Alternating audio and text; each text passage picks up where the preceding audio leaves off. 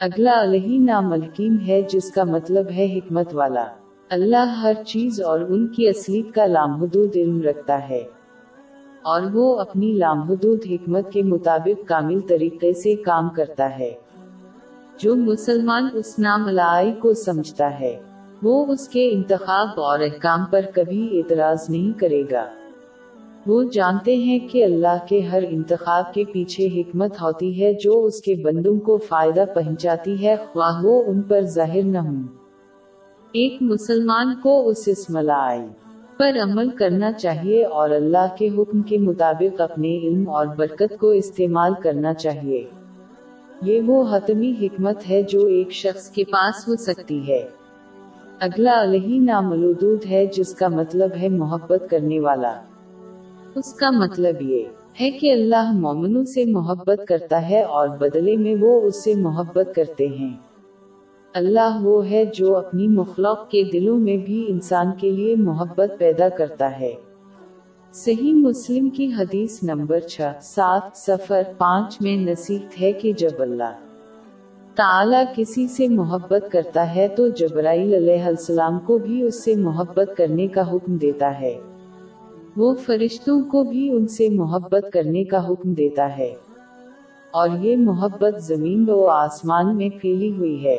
جب اللہ تعالی کسی بندے سے محبت کرتا ہے تو اسے مزید نومتوں سے نوازتا ہے تاکہ وہ اس کی اطاعت پر ثابت قدم رہی۔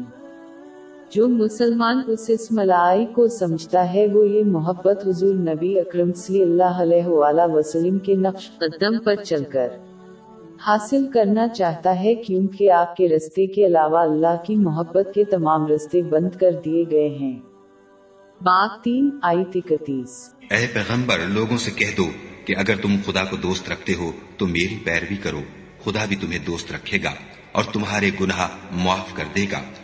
ایک مسلمان کو صرف اللہ کی خاطر محبت اور نفرت کرتے ہوئے اس اسملائی پر عمل کرنا چاہیے۔ یہ درحقیقت سن ابوداؤد نمبر چار چھ آٹھ ایک میں موجود ایک حدیث کے مطابق ایمان کی تکمیل کی ایک شاخ ہے۔ وہ اللہ کی رضا کے لیے اس محبت اور ناپسندیدگی کو اسلام کی تعلیمات کے مطابق عمل کر کے ثابت کریں گے۔ اس کے علاوہ وہ دوسروں کے لیے وہی پسند کریں گے جو وہ اپنے لیے چاہتے ہیں۔ یہ ان کے سچے عقیدے کی علامت ہے۔ اس کی تصدیق جامع ترمزی نمبر دو، پانچ، ایک، پانچ میں موجود حدیث سے ہوتی ہے۔ وہ اس عقیدہ کی تائید مال کے ذریعے دوسروں کو فائدہ پہنچانے کی کوشش کریں گے، جیسے کہ جذباتی اور مالی مدد۔ یہ سب پر لاگو ہوتا ہے، چاہے وہ متقن ہوں یا نہ ہوں۔ مسلمان ہوں یا نہ ہوں۔